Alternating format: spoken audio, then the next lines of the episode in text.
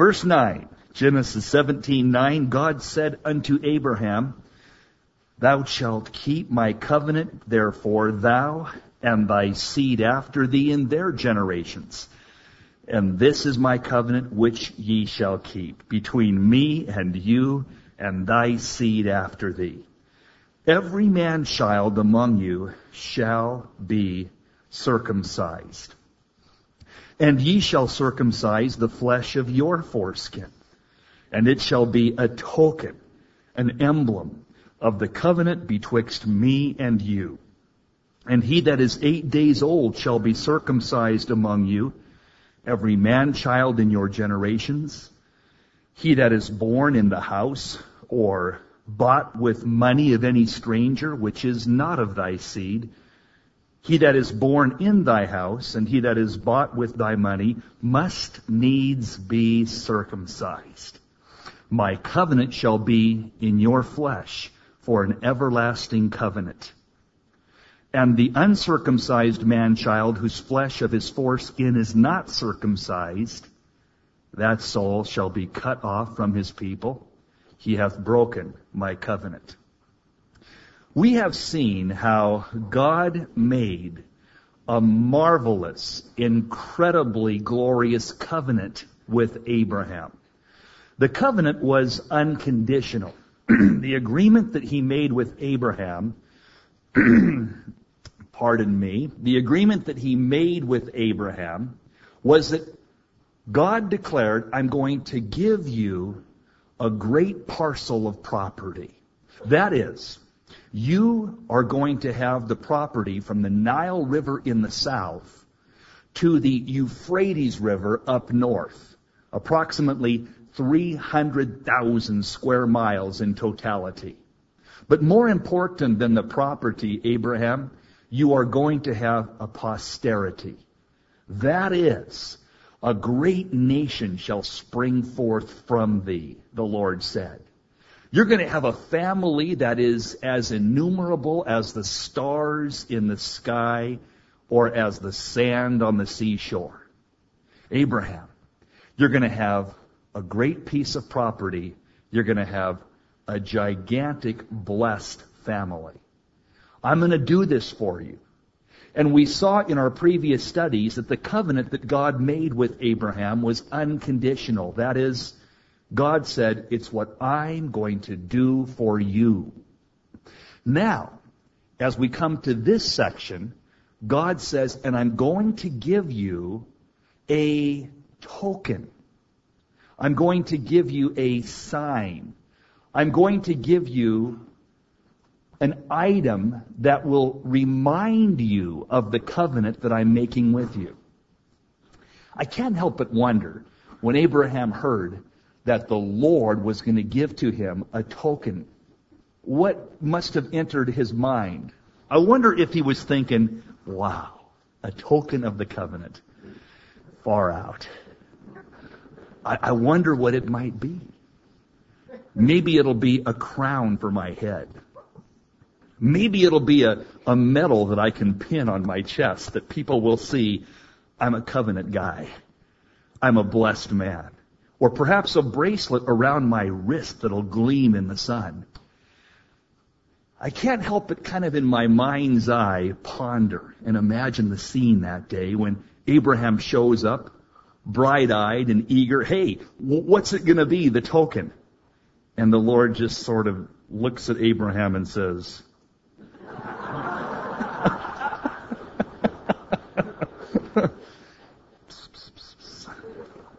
what? That's going to be the token? That's going to be the sign, the seal? Circumcision? And it must have taken him back a bit. I'm sure that, if indeed he was expecting a crown for his head or a badge for his chest, that this was perhaps a little bit shocking, a little bit startling for Abraham. And you got to know that Sarah knew that Abraham was going off that day to meet the Lord, and she probably was wondering, well, what's he going to come back with? What's this token going to be? Hey, Abe, what did the Lord give you as a sign, as a token for the covenant? You're not going to believe this, Sarah. I mean, the guy's 99. Put yourself in his sandals. It's an amazing story. And God says, this is what I want to do. Now, the implications are obvious. The Lord says very clearly that this covenant shall be, verse 13, last phrase, in your flesh. In other words, the very act of circumcision is dealing with the flesh, removing of the flesh, to bring about a greater purity and sensitivity. And the implication, the application is very obvious. That's what the Lord is doing here with Abraham and those that would follow after him. There's going to be a sensitivity and a purity that you didn't know previously. It's going to be outward, but it speaks of the inward reality. Purity, sensitivity, dealing with the flesh. Oh, I'm doing this for you, giving you a grand land and a great family. But the mark is going to be a removal of the flesh, you see. And there's all kinds of applications that we could make and think through as it relates to this outward sign, this seal of circumcision, the token of the covenant that God made with Abraham. But there's something that has really intrigued me in recent years that I've thought through and spent quite a bit of time thinking on. And what really triggered this for me, I'll read it to you, was in reading through Romans chapter 4. Listen while I read to you. And Abraham, talking about this event, the story that we just looked at, Abraham received the sign of circumcision, a seal of the righteousness of the faith which he had. Circumcision, Paul says, is a sign and is a seal. It's a sign and it's a seal.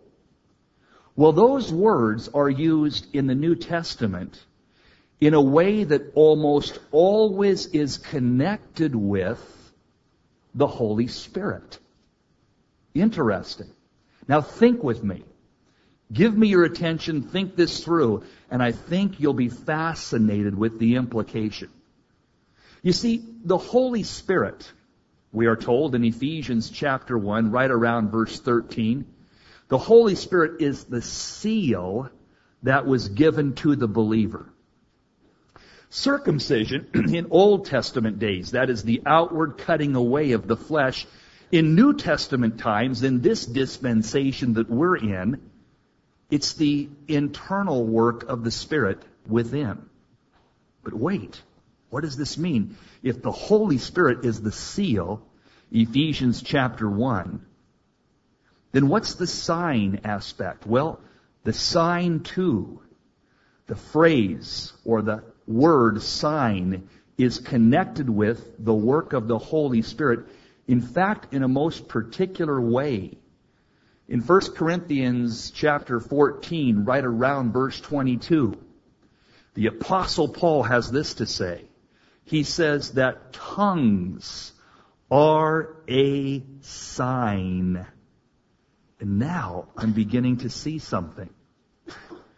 If the seal of the Holy Spirit and the sign of praying in the Spirit are connected with this idea of circumcision in some way, is there really a connection that we can make with integrity? I think so. Jot this verse down. Philippians chapter 3, verse 3. Philippians 3, verse 3. If you're taking notes, jot it down in your margin. Read it later. Listen to what Paul has to say.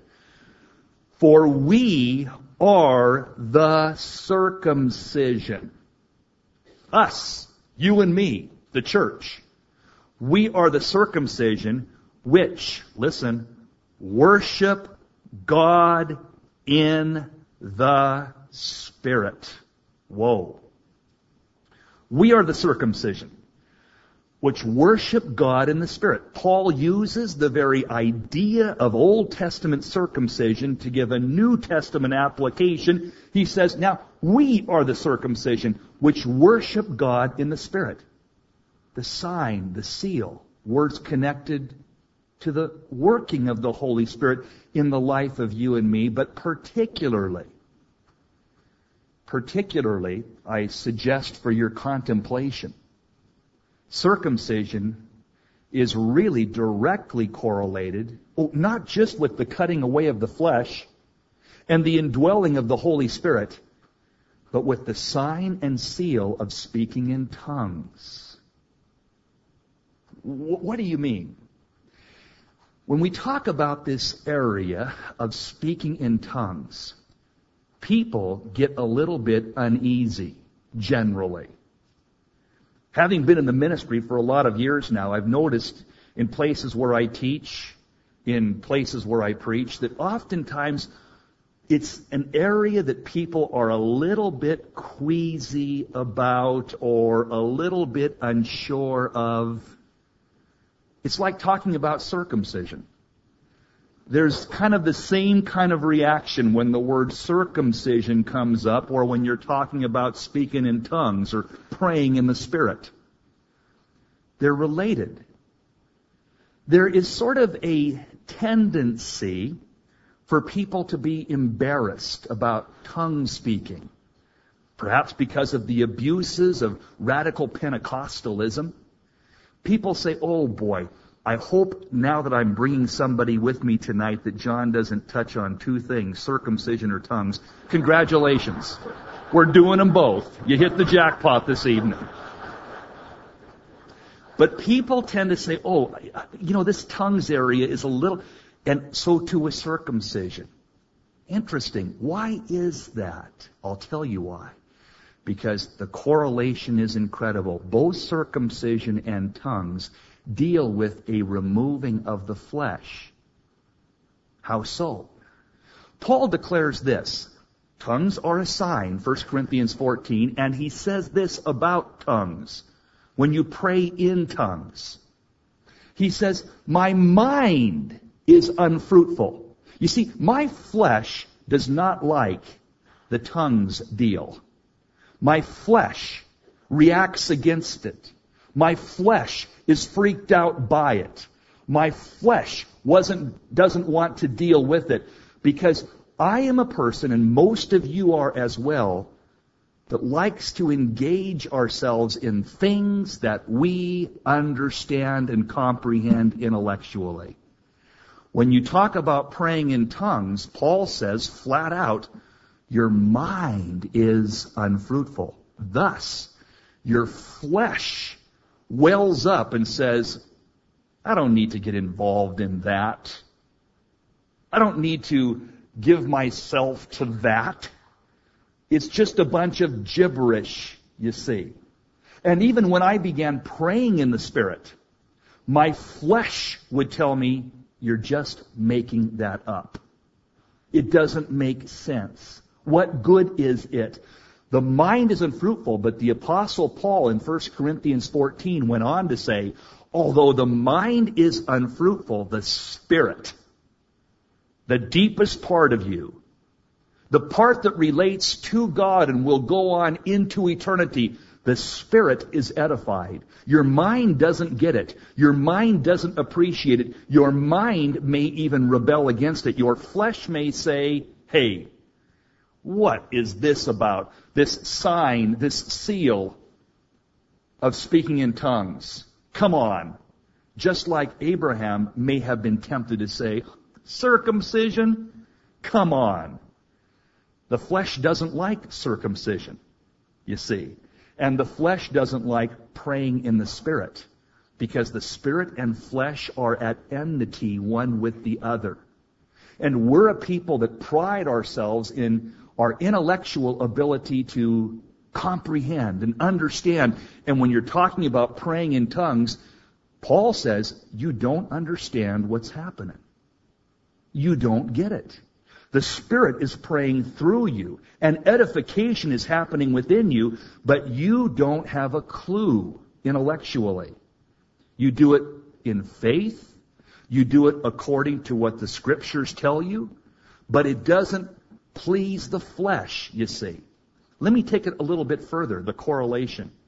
Even as the flesh rebels against circumcision and the flesh rebels against speaking in tongues, the sign, 1 Corinthians 14, 21, 22, we are the circumcision which worship God in the Spirit, Philippians 3, 3. Interesting, because both tongues and circumcision deal with reproductive organs. What do you mean? There are only two parts of your anatomy that have the ability to be involved reproductively. One, the physical, your reproductive organs, which deals directly with the issue of circumcision, obviously. The other, spiritual, is your tongue. Proverbs chapter 18 says this, "The power of life and death is in the tongue." Proverbs 18, 21. How is a person born again? When they confess with their mouth, speak the word, declare audibly that Jesus is Lord. Romans 10, 9 and 10 tell you and me. Jesus said, when you want to see things happen in the Spirit, say to the mountain, be removed. Don't think it. Don't wish it. He said, speak it. Go on record. Take a stand. Express faith, because faith is released through the words that we speak. If I don't have faith, I'm not going to speak, because you see, I'll think, well, if it doesn't come to pass, I'll be thought of as being a fool. So I'll just keep it inward. And the Lord says, that's not what I want you to do, John. I want you to be a man who says to the mountain audibly, who confesses that I am Lord with your mouth, with your tongue, you see, that you share with others, not just pray for others, but share with others verbally. Preach the gospel. The tongue has the power of death and life. The words which you say will either be reproductive or they will be murderous and detrimental. But the power is in the tongue, just like the power is in the reproductive organ physically. Interesting, because in this issue of tongues and circumcision, yes, the flesh is being dealt with in both. They're both called the sign, if you would. They're both embarrassing, and by the way, the Jewish people would be persecuted from this time on over this issue. Other cultures would say, you're the guys that do that. And they were referring to the rite of circumcision. And it would be something which the Jewish people throughout history until relatively recently, when the rest of the world catches on to the medical wisdom of this circumcision. But for centuries, people mocked the Jews, made fun of the Jews, went after the Jews because they were circumcised. And so, too, people make fun of those who speak in tongues. And that's why there tends to be sometimes an embarrassment. People say, well, if they think I'm one of those guys, they're going to put me in the category of kook. They're going to think I'm one of them, you see.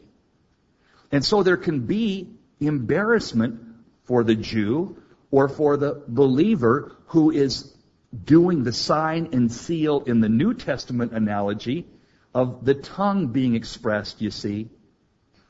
Embarrassment can be a real factor. So much so, guess what happened? The Jewish people in their history would go for centuries ignoring circumcision. Let's not even do it. It's causing too much trouble. It's causing persecution. We're being put down, made fun of, misunderstood. Let's not even bother. And in their history, both biblically and after the canon of Scripture is completed, the Jewish people would go through great chunks of time where they would ignore circumcision, just like Christians go through great chunks of time where they say, why even bother with this controversy? Let's pretend that it's for another age and not for today. Let's pretend that 1 Corinthians 14 doesn't apply to us. When Paul says, I would that you all speak in tongues, not I wish you could, he says, I want you to. But let's not even deal with that. It causes too many problems, too many repercussions. Let's ignore it. And the Christian community ignores speaking in tongues for sometimes centuries too, because of the uncomfortability, the embarrassment, the repercussions in the eyes of other people, you see. But these people were to do that. Why? That the men of Israel might be reminded many times in a given day. They would see in privacy, we're a marked people. We're different than the other cultures that are on every side of us. We're different than the other folks. And as they would deal with that particular part of the body several times during a day, hey, it was a continual reminder. We're different than others. But it was a difference that was noted in either privacy or intimacy. What about tongues? When you read about tongues, you come to a very interesting conclusion, at least I do. In 1 Corinthians chapter 14, Paul the Apostle says, I would that you all speak in tongues. Again, the language is not, I wish you could, too bad you can't. He's saying, I would that you all speak in tongues. Jesus said in Mark chapter 16, he declares, and these signs shall follow them that believe. They shall speak with new tongues. Now, Paul says, I want you to. Paul says, I speak in tongues more than you all. Our brother Paul said, I speak in tongues more than you all. And Paul said, follow me as I follow Christ. We say, oh man, I wish I was a man like Paul. Well, Paul says, follow me, and I speak in tongues more than anybody. But then he goes on to say in 1 Corinthians 14, when I'm in the church with people, I would rather speak 5 words in a known language than 10,000 words in an unknown tongue or in tongues. So what's he saying? He's declaring this, folks. He's saying when there's people around, in a congregational setting, I would rather say 5 words that people can understand, be it in a prophetic word or a Bible teaching, 5 words that people can understand more than 10,000 words in tongues. So he's discouraging, in 1 Corinthians 14, the public expression of tongues. He says, now, if there's going to be tongues publicly, he said, make sure that there are not unbelievers in your midst, lest they think that you are what? Crazy. And he says, so make sure that it's believers who are gathering together, and he will allow 2 people to speak out loud in tongues, at the most 3, and only if there is what? An interpreter. So Paul is really putting the strict rules on the public use of tongues. It's got to have an interpretation. Paul says, I'll allow 2, maybe 3 on an exceptional evening. He says, and then be careful who's in the congregation, lest they think you're flipped. So what's he doing? If he says, I want you to speak in tongues, I speak in tongues more than you all, follow me as I follow Christ, but then he says, but I'd rather speak 5 words of a known language in the congregational meeting than 10,000 words in tongues. The obvious conclusion is he is discouraging or putting parameters on the public use of tongues and encouraging the private devotional usage of praying in the Spirit. Boy, I wish I could talk about this further. We have tapes out that are available for you. One that I would recommend is Plain Talk on Tongues. And if you do the study in 1 Corinthians 14, and by the way, this is an issue that I'm going to be delving into on Sunday evenings in the not-too-distant future. But in this area of tongues, he's saying, look, I want you to do this, but he's encouraging the private use. Just like circumcision was a private matter. You didn't go around flaunting your circumcision, or you shouldn't. If you do, you've got a problem, or you're going to have a prison ministry or something. You know, it's just not something you do. And in the same way, circumcision was a private matter, either a private reminder or in a time of intimacy. So too tongues is a private issue as it relates to me and the Lord in intimacy, in worship. It's a very precious thing. But I'm not one who goes around speaking in tongues publicly. I'm not one that does that because, you see, hey, it's a private issue. Now, I know that in certain meetings, there may be an inspiration that one has to give a prayer or praise in tongues, and there'll be an interpretation. But that's not the general use of this particular manifestation. Like circumcision, it's private, it's intimate. Like circumcision, it deals with the flesh. My flesh may not like it. Like circumcision, it deals with reproduction. Like circumcision, it's a point of put-downs and even sometimes persecution.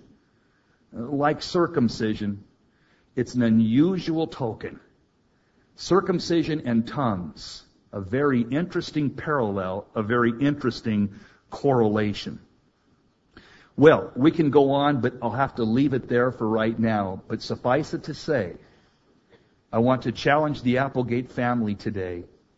Don't ignore the token that the Lord has given to you in the work and ministry of the Holy Spirit. And that would definitely include praying in the Spirit. I really do believe that it is a part of the walk that gives you sensitivity and it is a factor in seeing purity. Because so often I don't know how to pray. My mind, somebody says, oh, John, pray for this. I don't know if that's the Lord's will. I don't know how to express myself. I feel all bottled up and my English language is just inadequate. But man, I can pray in the Spirit. My mind is unfruitful, but my spirit is praying. And there can be a great deal of sensitivity because my mind is not getting in the way. That is the Spirit praying through me for the person or the situation that's causing trouble for me, or I'm not sure what to do with the issue. Also, I find that when I'm just plain old pooped and weary, went out for a little jog this evening. Man, I got weary after about 15 steps. And I had a great intent to pray, you see, and I started praying, but then my flesh just kind of a little bit weary. And I found myself able then to just pray in the Spirit and let it flow. And it's a wonderful thing. I would encourage you, listen, I would encourage you, gang, to make your conclusions about life in the Spirit not based upon your previous denominational background, whatever it may be, not based upon what I'm saying in this particular study. I would encourage you to say, what do the Scriptures declare? You see, in 1 Corinthians, Paul says, I would that you speak in tongues. Now, a lot of people say, well, that was for a different day.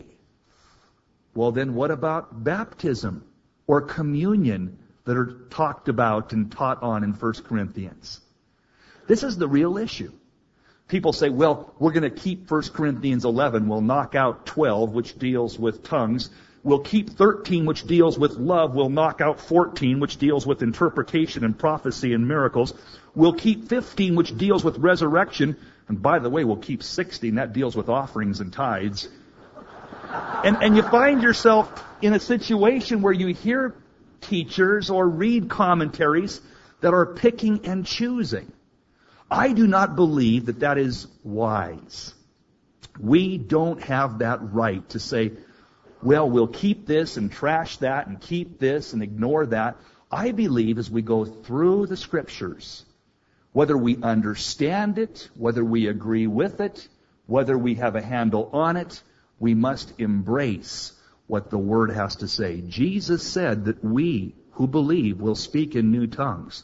Paul said, I would that you speak in tongues. In the book of Acts, they did speak in tongues over and over, and were often put down for it. And I would challenge you, whether it's this issue or any issue that you might be looking at, please don't make your conclusions based upon what some preacher, teacher, or commentator may say, get into the Scriptures and say, what does the Word declare? That's what finally moved me away from not believing in this type of reality to embracing it personally. I had to deal in my own life with the Scriptures. I had to say, well, it's here. What am I going to do with it? Am I going to embrace it, or am I going to seek to explain it away? And I'm so thankful that I am learning to embrace the Scriptures, whether I understand it or not. I just say, Lord, righteous and true are your decisions. Well, anyway, that day, back to our story. My goodness. Back to our story. The sign, the seal, the token was a little bit shocking. You're going to be circumcised, and this is going to be the badge, the mark, that you are a special chosen people.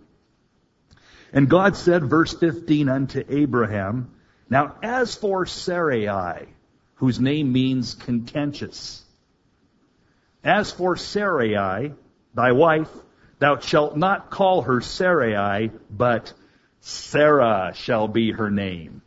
Changing the name of Sarai from contentious to princess. And she is that. One of the great, great ladies in all of history. A giant. Oh my. Her nature was changed, and I think it's more than simply coincidental that Sarai becomes Sarah by the addition of the fifth letter of the Hebrew alphabet. You add the fifth letter of the Hebrew alphabet into Sarai, and you come up then with the name Sarah. The number 5 in the Scripture is the number of what? Just like Abram's name was changed from Abram to Abraham by adding the fifth letter of the Hebrew alphabet. Both names were changed by adding one letter, the fifth letter, the letter of grace, and they are changed. Sarai from contentious to princess. And the Lord says, your wife, her name will be changed today. Sarah shall her name be, and I will bless her, verse 16, and give thee a son also of her. Yea, I will bless her, and she shall be a mother of nations. Kings of people shall be of her. Well, Abraham, verse 17, fell on his face and laughed and said in his heart, oh, shall a child be born unto him that is 100 years old? Shall Sarah, that is 90 years old, bear? It's the laugh of ecstasy and elation. It's not a doubt of mockery or unbelief. Later on, we'll see Sarah laugh, but not in the same manner. And Sarah will be rebuked because her laugh was, oh, come on. Abraham's laugh was, oh, come on. Wow. Amazing. I'm 100. My bride is 90. And she's been barren. We're going to have a baby? Man, amazing. And he's cracking up inside. But then he sobers up. Reality hits him. For you see, he already has a son who's 13 at this time, named who? Ishmael. It wasn't the promised child that was promised to Abraham way back when. It was the child of his fleshly endeavor to try and help God with the program. You know the story. Sarah said, hey, look, I know that God's promised that, you know, we're going to be a great family, but the fact of the matter is I'm barren, I'm old, take my handmaiden, my little servant girl, Hagar, have relations with her. And so Abraham did just that. And the child they produced, Hagar and Abraham, is Ishmael. Now Ishmael's 13.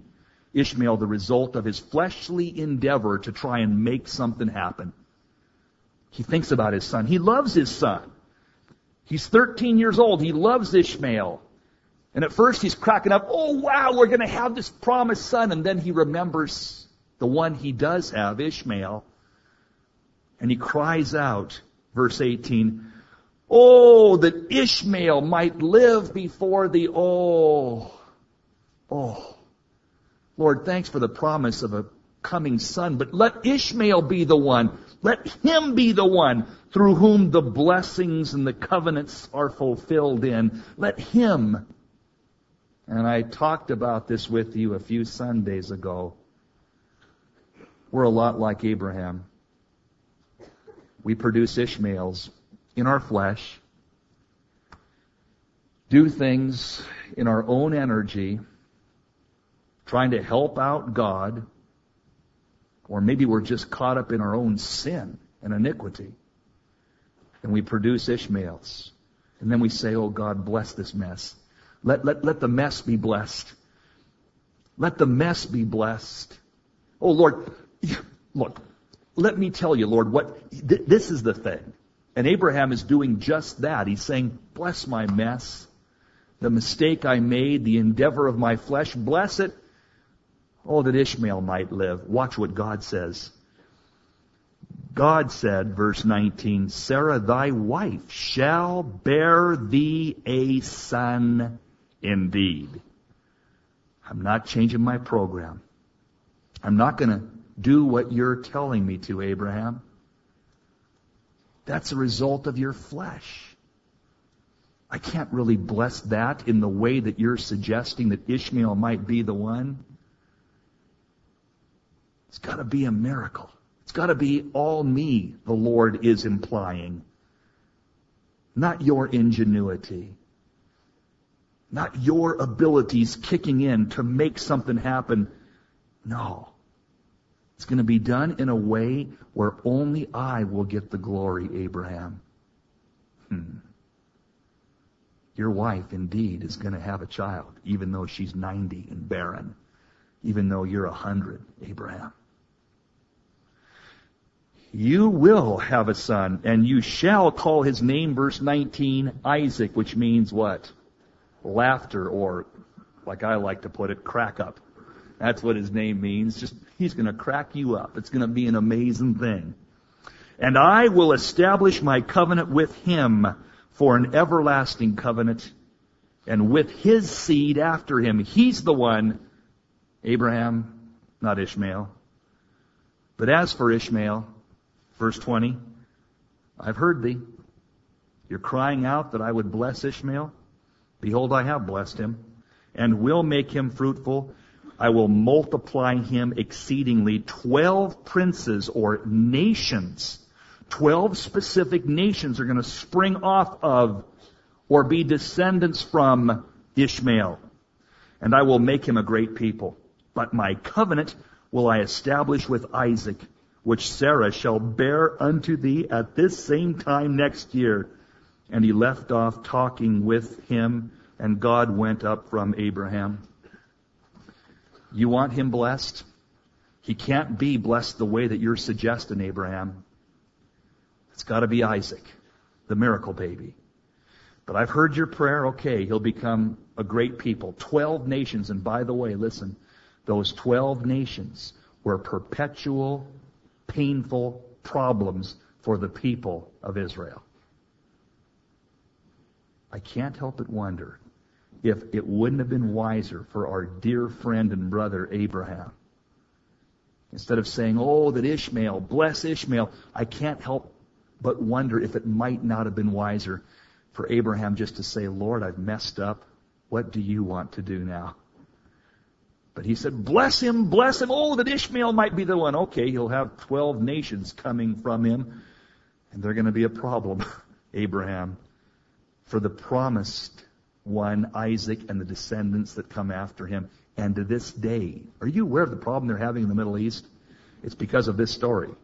To this day, the sons of Ishmael, the nations that spring from Ishmael, are still a perpetual, painful problem for the nation of Israel. Wow. It sobers me. It makes me want to say, Lord, I don't know what to ask for. I'm going to just present the problem to you, and I'm going to leave it with you. And as I've said in recent weeks over and over again, it's just so true, gang. God always gives his best to those who leave the choice with him.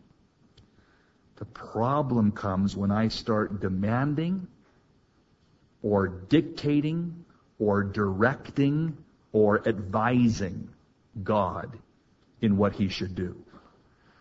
I'm learning. I don't know. What do you want to do? Well, Ishmael, okay, I've heard you, God said that day. 12 princes are going to spring from him, and he's going to be a mighty people. Indeed, Ishmael has become that.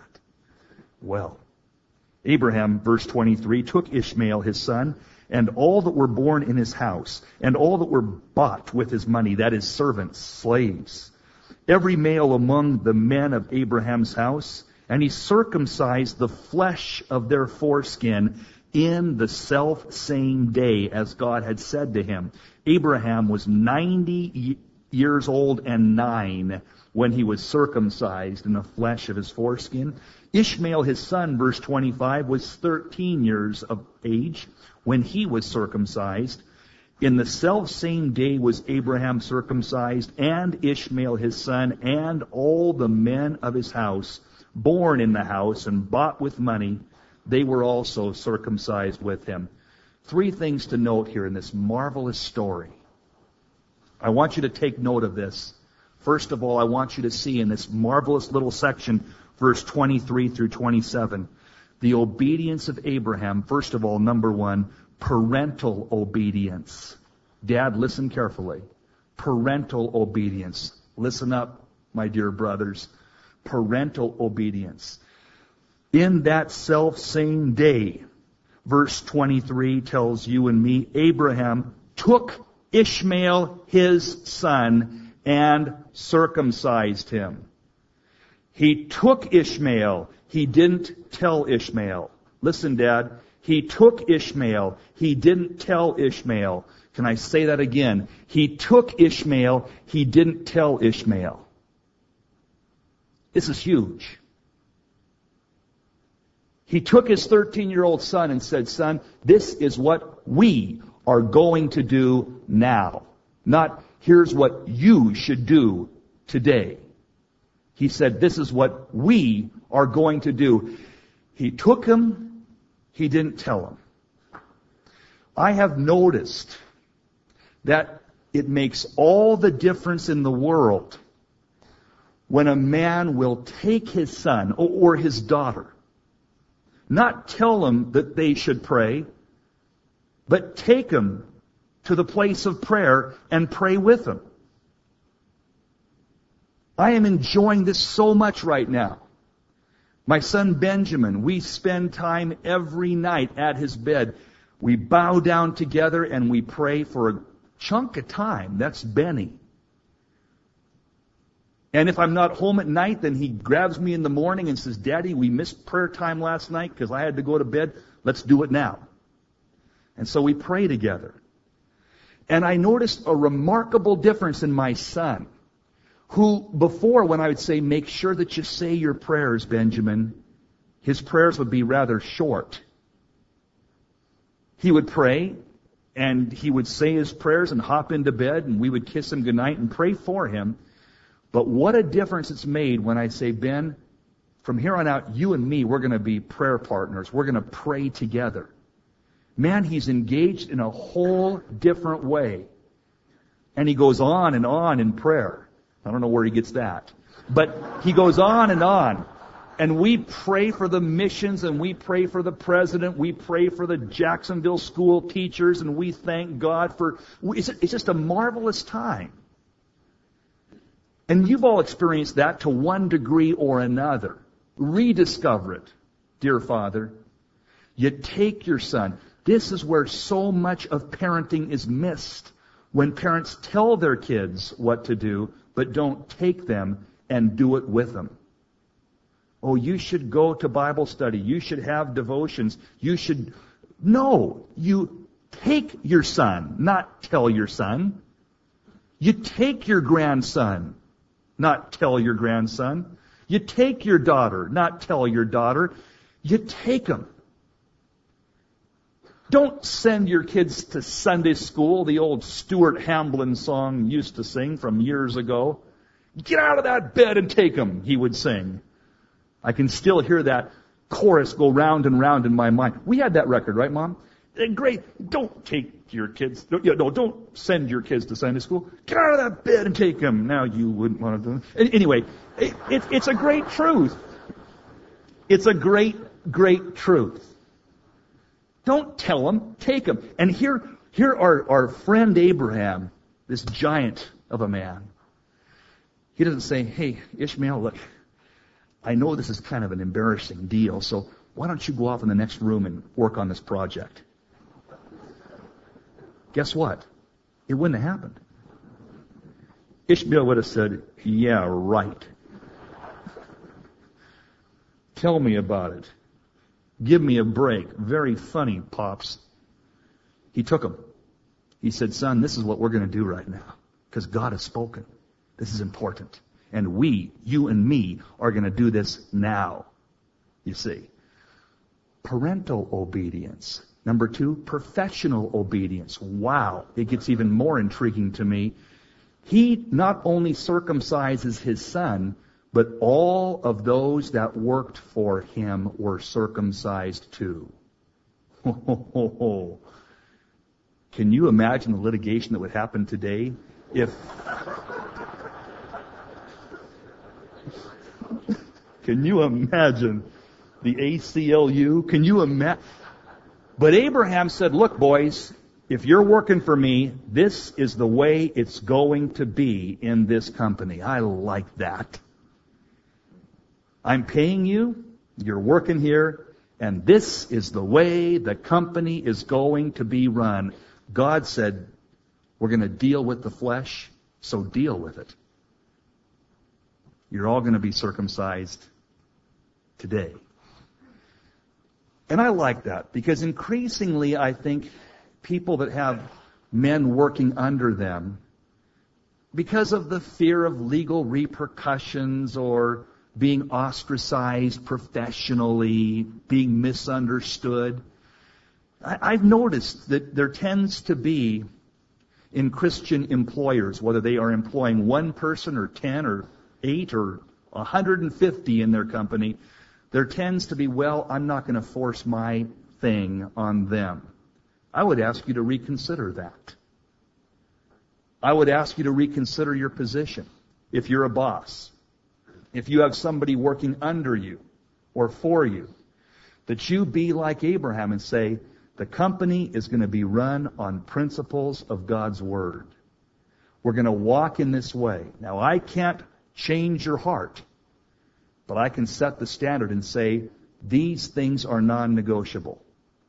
The kinds of music that we're listening to, the kinds of language that's being spoken here, the kinds of deals that we make in the issue of integrity, these things are non-negotiable. Whether we work on Sunday, there are certain things that as a company, we're not going to tolerate. And if you don't like it, I understand that. I'll get somebody else. I really feel that you guys or women who have people working under you, that you are in that position. I would ask you to consider the Abraham model and say, this is the way it's going to be. This is just flat out, plain old, the way it's going to be. We're not going to allow the flesh to be undealt with in our company.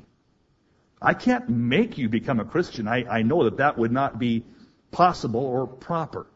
But I can set the stage and say, in this company, this is the way we're going to live, behave, and work as a company. That's what Abraham did that day. There is parental obedience. There is professional obedience. He circumcised all of the slaves and servants and all those that worked for him. Number three, there is personal obedience. Personal obedience. Now think this through with me. If you're old here tonight, if you're 35 or older, listen. Abraham, it would have been very tempting for him to say, that's a great idea, God. These young bucks, yeah, they should deal with the flesh and they need to, be sensitized and purified and all that stuff. Great idea. I'll make sure that they do it. But Lord, I'm 99. Let's be reasonable. I am 99 years old. You know, retirement's at 65. I'm way overdue. Lord, come on, think this through. Certainly you don't expect me to deal with the flesh in this way. I'm 99 years old, Father. But that's not what Abraham would say. The selfsame day, the very day that he heard the word, he said, got it. Not just parentally, not just professionally, but personally. Even though this might be painful, even though I might not understand it, I will submit to it. Now, I say that to say there can be a tendency as you get up in years to say, well, I'm glad those young people are going to Bible study to get purified. I'm real proud of them. And I'm glad the young people are going to Sunday evening to receive sensitivity, circumcision, if you would, via communion and praying in the Spirit. I'm glad that others are going to listen to what the Word has to say about speaking in tongues, but come on, I'm old. Don't ask me to be stretched. Don't ask me to enter into a new experience spiritually. Come on now. I am old. I'm 40. And for Pete's sake, I'm set in my ways. It's already... No. You gotta love this guy, Abraham. Because even though he's 99, he says, okay, let's do it. I like that. I want to be that kind of man. I want you to be that kind of person. I want us to be that kind of congregation. Where we don't say, well, you know, those were great days back in 82. But now, you know, we got to say, Lord, what do you have for us now? And even though it might be stretching or even a bit painful, let's do it, Lord. I like this. Parental, professional, and personal obedience. Well, quickly, the Lord appeared unto him, verse 1 of chapter 18, unto Abraham in the plains of Mamre. He sat in the tent door in the heat of the day. He lifted up his eyes and looked, and lo, 3 men stood by him. And when he saw them, he ran to meet them from the tent door. He bowed himself toward the ground, and he said, My Lord, if now I have found favor in thy sight, pass not away, I pray thee, from thy servant. Let a little water, I pray you, be fetched. Wash your feet, rest yourself under the tree, and I, verse 5, will fetch a morsel of bread. And comfort ye your hearts. After that ye shall pass on. For therefore are you come to your servant? And they said, So do as thou hast said. He's sitting there in the door of the tent. It's during the heat of the day, the hot time. And by the way, the heat of the day in the Scriptures is often a paradigm, a picture of the fiery trials, the hard times that come our way. Now the Lord appears to Abraham here. The 3 men are the Lord, as we shall see, and 2 angels accompanying him. The Lord and 2 angels are on their way to Sodom to deal with that sinful, sickening city. These men come to Abraham, the Lord, and 2 angels. Abraham sees and realizes these aren't ordinary visitors. And he runs out to meet him. Notice he has this encounter with the Lord in the heat of the day. And I simply will say this so often in my walk, and yours too. We've seen the Lord in a fresh way. We've had the Lord come to us in a real encountering moment in the heat of the day when it was hot. That is, when we were in fiery trials. Ask Shadrach and Meshach and Abednego about that. Remember those 3 guys? They were cast into what? A fiery furnace, and they saw the Lord. And when I hear people in the body, in the Applegate family, who are going through fiery trials, hot times, they're in the heat of the day, on one hand, my heart goes out to them. But on the other hand, I'm sort of, in a sense, envious of them. Because I know that the Lord is going to make himself known to them in a special way in the heat of the day. He does. And here he is, the Lord, two angels. Abraham runs out. I like that. Not only when the Lord appeared in the heat of the day, but what Abraham did. He ran out. Here's a 99-year-old guy. And when he saw them, yes, right, freshly circumcised. And when he saw them, verse 2 says, he ran to meet them. Now, think about this. Here's a guy, 99. He sees him. He realizes it's the Lord coming in his direction, and he runs out to meet him. How do you greet the Lord? How do I greet the Lord when he comes our way? What do you mean? The alarm clock goes off. The appointment has been set. Time for devotions. Time for prayer. Time for meditation. The alarm goes off. Do we run out to greet him? Do you say, oh, good Lord, it's morning? Or do you say, good Lord, it's morning? I mean, how do you respond when the alarm clock goes off? What do you say? Abraham, 99 years old, runs out in the heat of the day, and he greets him. And watch what else happens. Oh, stay here. Don't leave, he says. Please, refresh yourself in this place. And Abraham hastened, verse 6, into the tent unto Sarah and said, make ready quickly 3 measures of fine meal, knead it, make cakes upon the hearth. Then Abraham, verse 7, ran into the herd and fetched a calf, tender and good, and gave it to a young man, and then hastened to dress it. And he took butter and milk and the calf which he had dressed and set it before them. And he stood by them under the tree, and they did eat. I love this. Sarah, quick, start baking up some bread. We got some incredible visitors that have come our way today. And then Abraham runs out and gets a fatted calf. And by the way, for you Bible thinkers, remember the story that Jesus told of the prodigal son? When it was the father who ran out to greet the prodigal, you see, and killed a fatted calf for him. You know the story. In this case, it's the prodigal, if you would, Abraham, running to greet the father who's there and killed the fatted calf for him. All the implications are many when you consider the fact that verse 8 goes on to say, he stood by them under the tree. The tree in scriptures is symbolic of what? The cross, and he did eat. Oh, I wish I could give a whole sermon on the implications. I'll just leave it there for you if you choose to think it through. But be that as it may, very practically for us today, this story is great. Notice what Abraham's doing. Sarah, get the bread ready.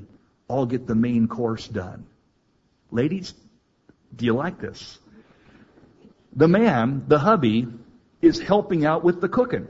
He is involved in the process of preparing this meal, you see. In fact, he's doing the heavy hauling. He's doing the main course, really. You know, this is convicting to me. I tend to be more like that guy who, on Mother's Day, you know, he says after the wife fixed the big family meal on Mother's Day, honey, it's Mother's Day, great meal. Don't you worry about the dishes. They'll keep till morning. That tends to be more like me, sad to say. But Abraham in this story, very practical, fellas. This guy's a great man. He's involved in the making of the meal. There's all kinds of implications we don't have time to look at tonight, but you can ponder it if you wish to. Well, anyway, they eat under the tree. This meal that Abraham and Sarah fixed for these visitors from heaven, you see. And they said unto him, verse 9, where is Sarah thy wife? And he said, behold, in the tent. And the Lord said, verse 10, I will certainly return unto thee according to the time of life. Lo, Sarah, thy wife, shall have a son. And Sarah heard it in the tent door, which was behind him. She was eavesdropping. Great story. And I thought about this yesterday in reading this before the study. I thought, that's interesting. She's eavesdropping. She's eavesdropping. You never hear people atoms dropping. It's always eavesdropping. It tends to be a womanly thing, I think. It's an Eve thing. I don't know. But that's what she's doing. She's eavesdropping. And she's hearing this conversation. She heard it. Now, verse 11, Abraham and Sarah were old and well stricken in age, and it ceased to be with Sarah after the manner of women. Therefore, Sarah laughed, verse 12, within herself, saying, After I am waxed old, shall I have pleasure? My Lord being old too? Come on now. She's laughing incredulously, in mockery. Give me a break. Oh, my husband is an old geezer, and I'm beyond the time of childbearing too. She laughs.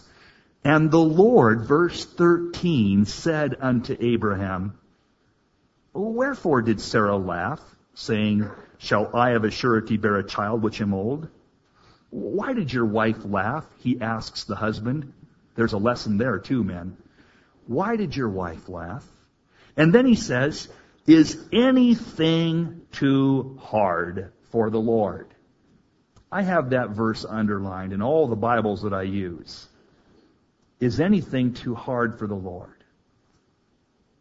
You see, we have this tendency to think in degrees of difficulty.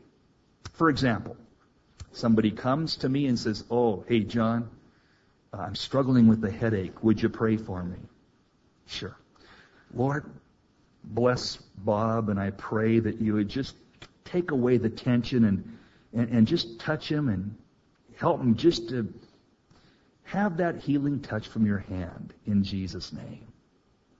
Then a minute later, somebody comes to me and says, Pastor John, I just came back from the doctors.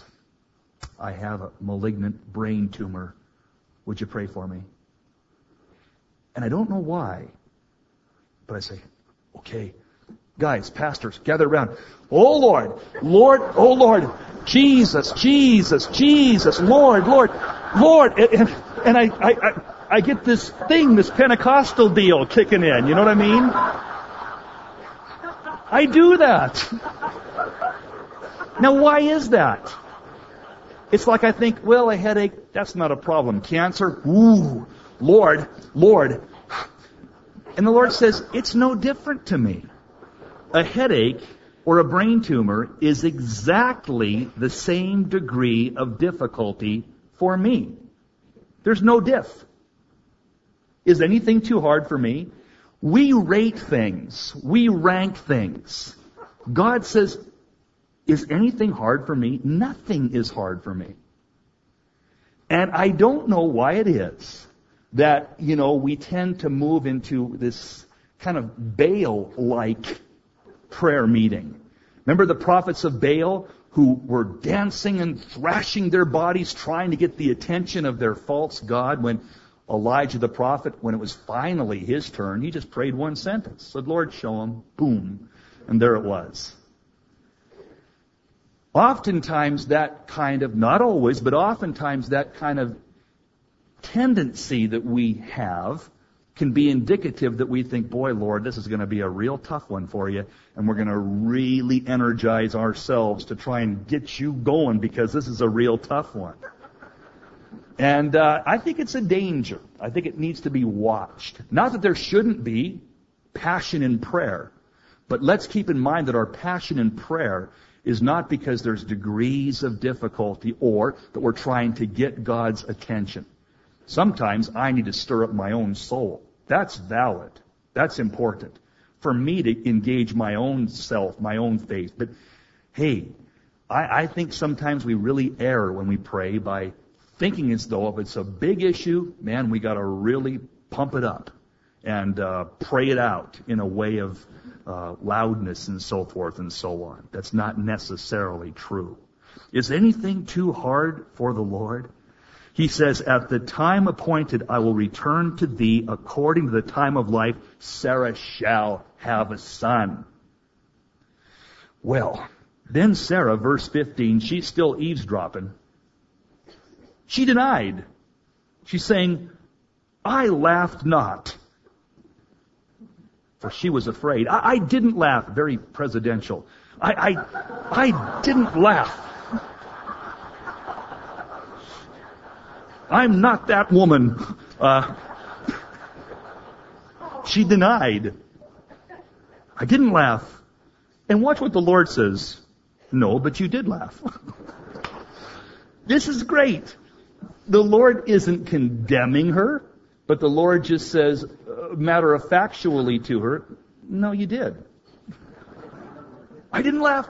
Yes, you did. That's it. I mean, the Lord just says, hey, I want you to know that I know. You did laugh. I know exactly what's going on in your heart and what you're doing behind closed doors. I know. You did laugh. Then the men, verse 16, it just ends there. It's a great ending. I mean, it's just, what happens next? Doesn't say. Just, you did laugh, and on their way, they rose up. And the men looked toward Sodom, and Abraham went with them to bring them on the way, or to get them traveling, to get them going. And the Lord, oh, hey, listen, Dad, once again, the Lord, verse 17, said to these angels who were traveling with him, shall I hide from Abraham the thing which I do? Seeing that Abraham shall surely become a great and mighty nation, and all the nations of the earth shall be blessed in him. For I know him, God says, that he will command his children and his household, and they shall keep the way of the Lord to do justice and judgment, that the Lord may bring upon Abraham that which he hath spoken of him. Can I ask you to think this through? I'm going to tell Abraham what I'm going to do. And this hit me like a ton of bricks some time ago. It's amazing, Lord. You are about to give to Abraham fresh information, real revelation.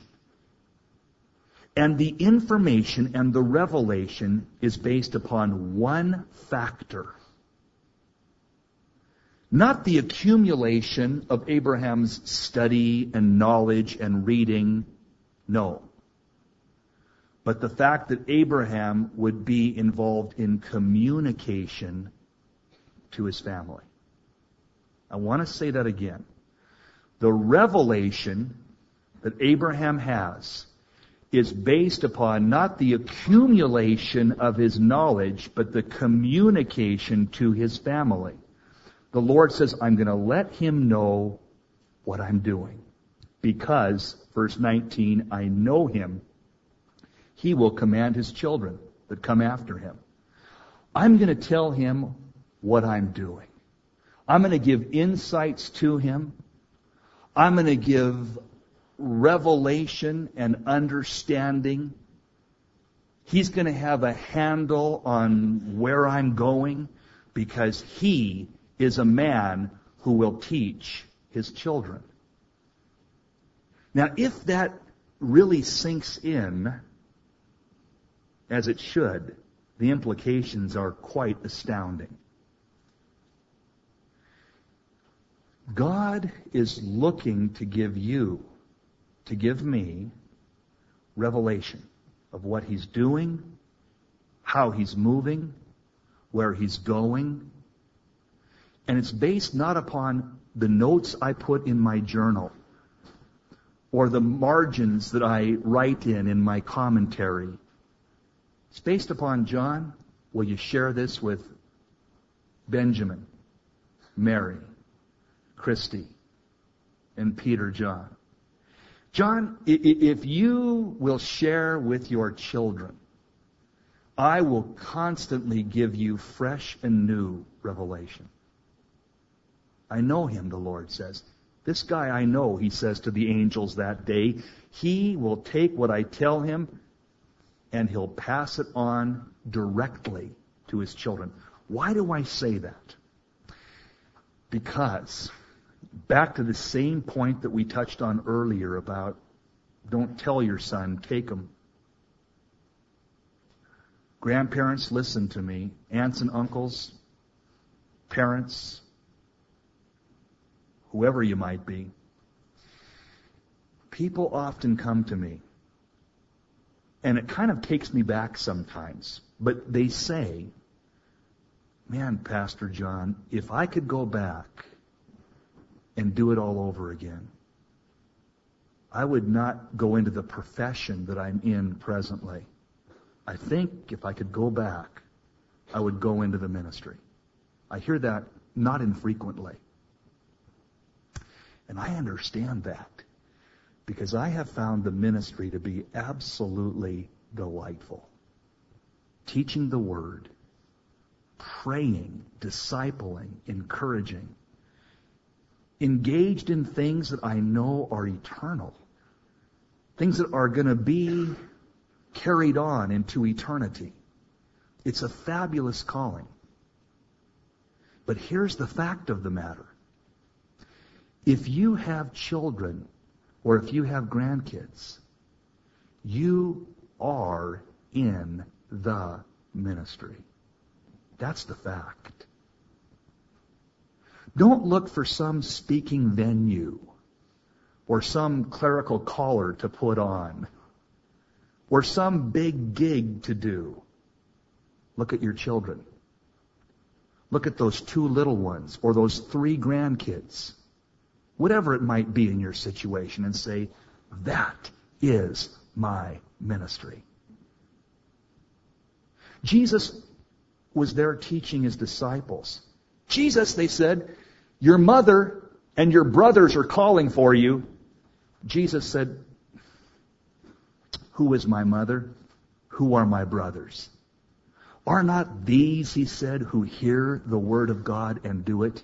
In other words, Jesus was saying, my disciples are my family. Now for you and for me, our family are our disciples. It's Benjamin. It's Mary. It's Christy. And Jesse previously. And PJ, who's now in ministry. You see, as much as I enjoy what I'm doing right now, and I really do, I love opening up the Word. I love being here. I love doing this. But you know what?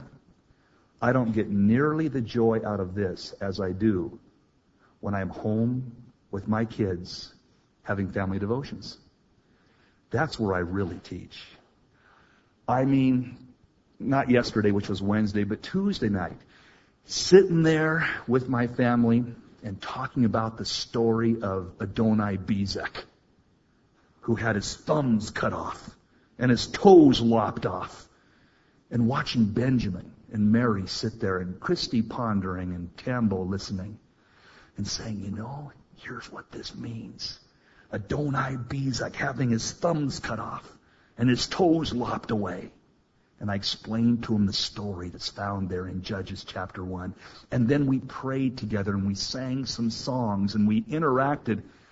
That is the greatest delight in my life when it comes to ministry. I love this, I love you, but I'll tell you this, nothing compares to getting your family around you and sharing with them, praying together, giving a simple lesson, singing songs, sharing with each other. That is the ministry. That is the ministry. Welcome, Reverend, whoever you might be. Are you pastoring well? That's your ministry. Your family, your kids, your grandsons, whoever they might be, that is your ministry. The Apostle John said, I have no greater joy than this, 3 John, verse 4, than to hear that my children walk in truth. There's nothing like it. And you're in it. See, you might look at me and say, well, you know, Applegate's okay, but the sermons are too long, and you know, I don't agree with the way they do the nursery thing, and I would do the bulletins a little bit differently, and I'm not sure why they have this. And rightly, you can have all kinds of critiques, understandably. So do it right in your own home church. You're the pastor. You're the pope. It's your gig. That's it. Do it there. That's the deal. How are you doing in your home church? That's the ministry. That's it. And you know what? You get these guys fresh out of the oven. They haven't been messed up. They're all yours. Here they come, one at a time. And there they are. And now you get to disciple them, pray for them, love on them, give Bible studies to them, help them memorize the Word, help them interact with the Lord. Do it. That's the greatest ministry of my life. So when a guy comes to me and says, man, I'm this or I'm that professionally, but I would really like to be in the ministry, sometimes I'll say, how you doing with your family? What are you teaching right now, your kids? How's your prayer times going with your little guy? Because you're pastoring right now. You have the opportunity today to be in the most exciting aspect of ministry. It's called family. God said, I know this man Abraham. I'm going to share with him. And I point this out because I'll tell you, much of my sermon material, people say, where do you get this stuff? A whole lot of it. In fact, I don't know if I can really percentage it, but I'll tell you this, a great chunk of what I teach here was birthed in family devotions, talking with my kids. That's the place where I teach the best. You guys get second best at best. It's the times when the Word comes really alive to me. It's the times when revelation is given to me as it relates to my family. And any guy that will say, any woman with her children, any grandparent that will take the challenge and say, I'm going to disciple and teach and train these kids. They're going to get fresh revelation. They're going to get fresh revelation. God says, I'm going to tell this man because he is going to tell his children. I'm going to tell them what I'm doing. Well, quickly, we're almost done truly. I'm going to tell him because he'll tell his family. The Lord said, because, verse 20, the cry of Sodom and Gomorrah is great, because their sin is grievous, I will go down now and see whether they have done altogether according to the cry of it which has come to me. If not, I will know it. And the three men turned their faces from thence and went toward Sodom. But Abraham stood yet before the Lord. Pardon me, verse 22, and the men, there was actually the two angels, they went toward Sodom. But now it's just Abraham and the Lord. I'm going to go down. Prophecy buffs, make a note. When did the Lord say, I'm going down? He said, because the cry of Sodom has come up to me. Jesus said in Luke chapter 17, in the last days it will be as it was in the days of Lot or Sodom. The Lord says, I'm coming down, and the Lord is going to come down again. The rapture of the church is about to happen because we are living in days that parallel the days of Lot and Sodom. You heard the news story earlier on in the week. The administration, the White House, was proud to announce that we are now appointing the first proactively, openly gay ambassador. Not just one who's suspicioned to be or kind of hush-hushed known to be.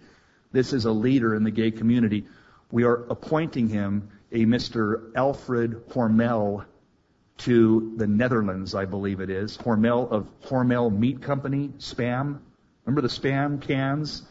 Hormel is a multi-gazillionaire who has been a donator to a certain political person, and he is now being sent to the Netherlands. But here's the deal. The reason it's such a big event is because if you watched it or read about it, it's being now propagated that we are showing that we are in no way biased against, ashamed of, or prejudiced about homosexuality, the gay community.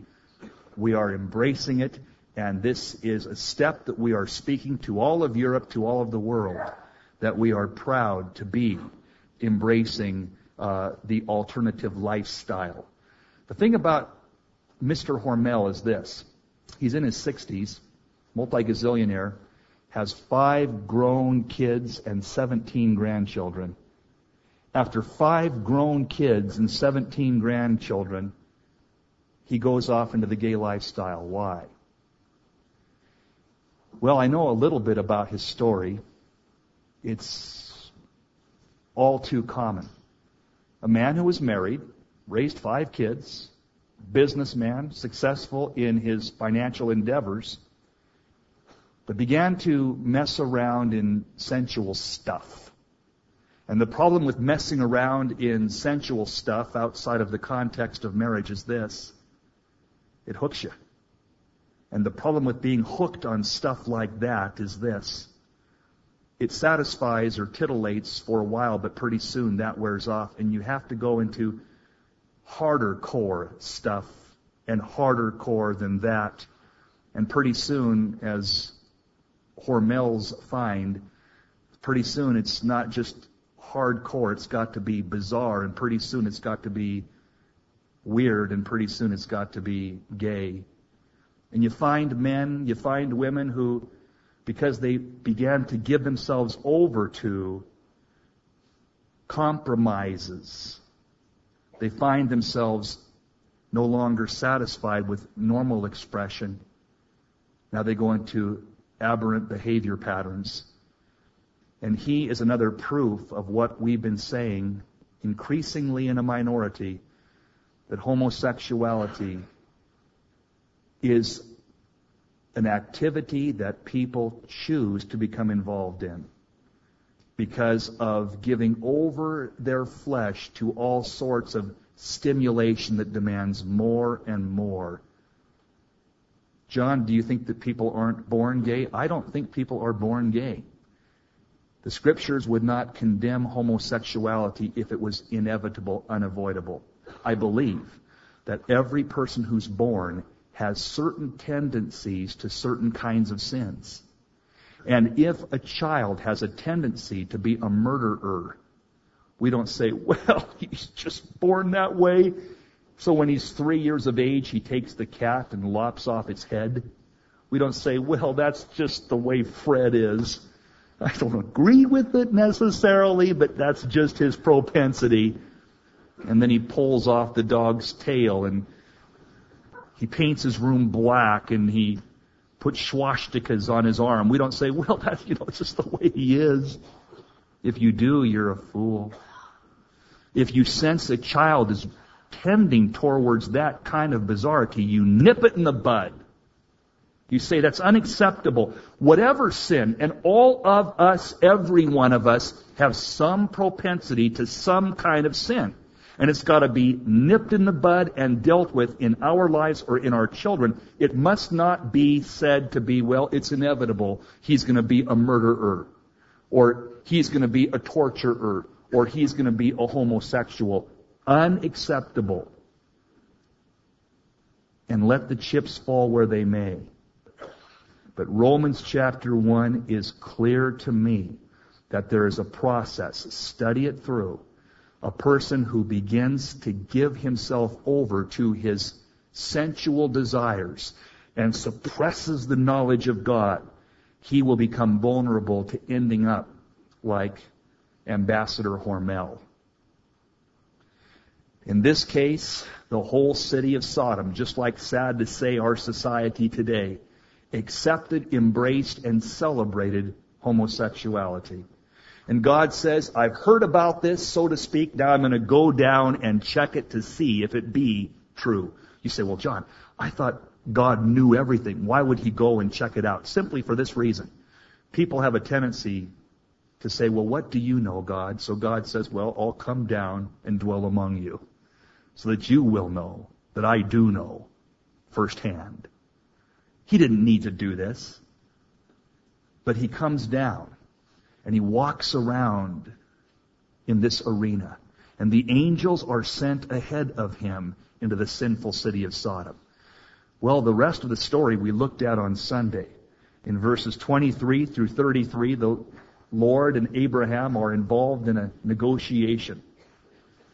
Abraham is bargaining. Lord, Lord, shall not the judge of all the earth do right? He says, Lord, you're the judge and you'll do right. Will you destroy the righteous with the wicked?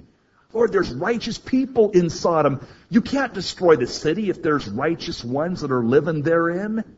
Shall not the judge of all the earth do right? If there's 50 there, you won't destroy the city. No, I won't destroy the city if there's 50 righteous therein. How about 45, Lord? Nope, 45. I'll have mercy on the city. 40? Okay, 40. 30? Yep, 30. I'll spare the city if there's 30. 20? Fine with me if there's 20. Lord, one more time, Abraham said that day. How about if there's 10 righteous men? What do you say? I'll spare it if there's 10. But you know the story. There was not even 10 in the city. But shall not the judge of all the earth do right, even though there would be only 4? Lot, his wife, and 2 daughters. The Lord would not even let them be destroyed, those 4. He would pull them out, as we'll see in our study next time. He yanks them out of the city. And then he destroys Sodom completely. Interesting to note here, the interaction of Abraham and the Lord. Abraham sharing his heart. Abraham confident that the Lord would do right. That's really the summation of prayer, at least for me. Sharing your heart, but trusting that the judge of all the earth will ultimately do right. Lord, I'm going to share my heart with you, and now I'm going to trust that ultimately you, the judge of all the earth, will do right.